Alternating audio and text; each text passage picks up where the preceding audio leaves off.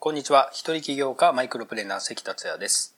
ゼロから億を稼ぐマイクロプレーナー思考をテーマに3分でわかる音声をお届けします。いつも聞いてくださりありがとうございます。東京の二子玉川からお届けしています。今日初めて多摩川の河川敷を走ってきました。まだ台風19号で多摩川が氾濫した時の爪痕が残ってました。運動公園があるんですけれども、そこもまだ使えない状態でしたね。でもかなり整備は進んでいるようです。多摩川の河川敷はすごい広いので、東京都内でもこんなにいい場所があるんだなと感じながら気持ちよく走ってきました。さて今回のテーマは、劣等感を克服したい人は必聴をお届けします。今回は劣等感を感じている方に勇気を与える内容になるようにお話したいと思います。ふと気づくと劣等感を感じている自分がいませんか？ついつい自分と他人と比較しているのです。そして、ああ、ここがダメだと落ち込むのです。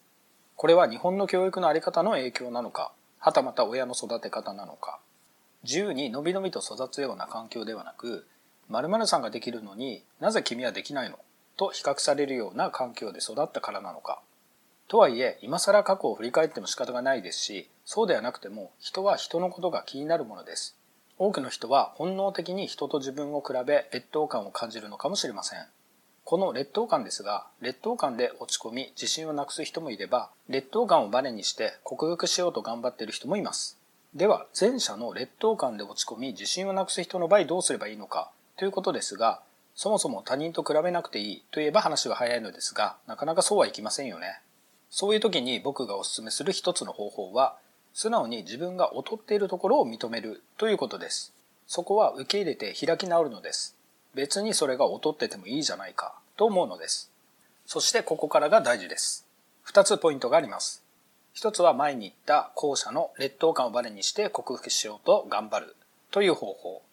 そしてもう一つが劣る部分にフォーカスするのをやめるという方法です。この後者の説明をします。劣る部分にフォーカスするのをやめて他で勝負できるところにフォーカスするようにします。例えば、ウェブデザインのスキルやセンスが劣るのであれば、ライティングやプログラムなど別の分野で勝負できないか考えてみます。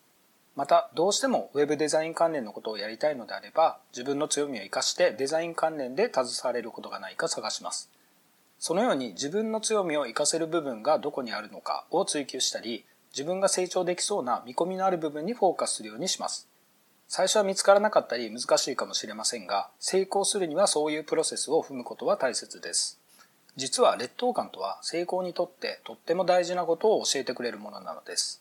それは人と比較すること、見栄、プライドなど、実際はどうでもいいことが劣等感を生んでいることを知るからです。僕自身も成功を目指した時にそういう時期がありました。想像してみてください。大きく稼げるようになっても劣等感があればどうでしょう人と比較し、見栄やプライドなどにお金を使うため、必死こいて働く人生です。それが幸せだと思いますか？何か違いますよね。自分らしく人間らしく生きるには劣等感をなくすことです。ぜひ克服していきましょう。なお、劣等感について詳しく学びたい方は、有名なアドラー心理学の嫌われる勇気という本を読まれることをお勧めします。今回は以上になります。最後までお聴きいただきありがとうございました。それではまた明日お会いしましょう。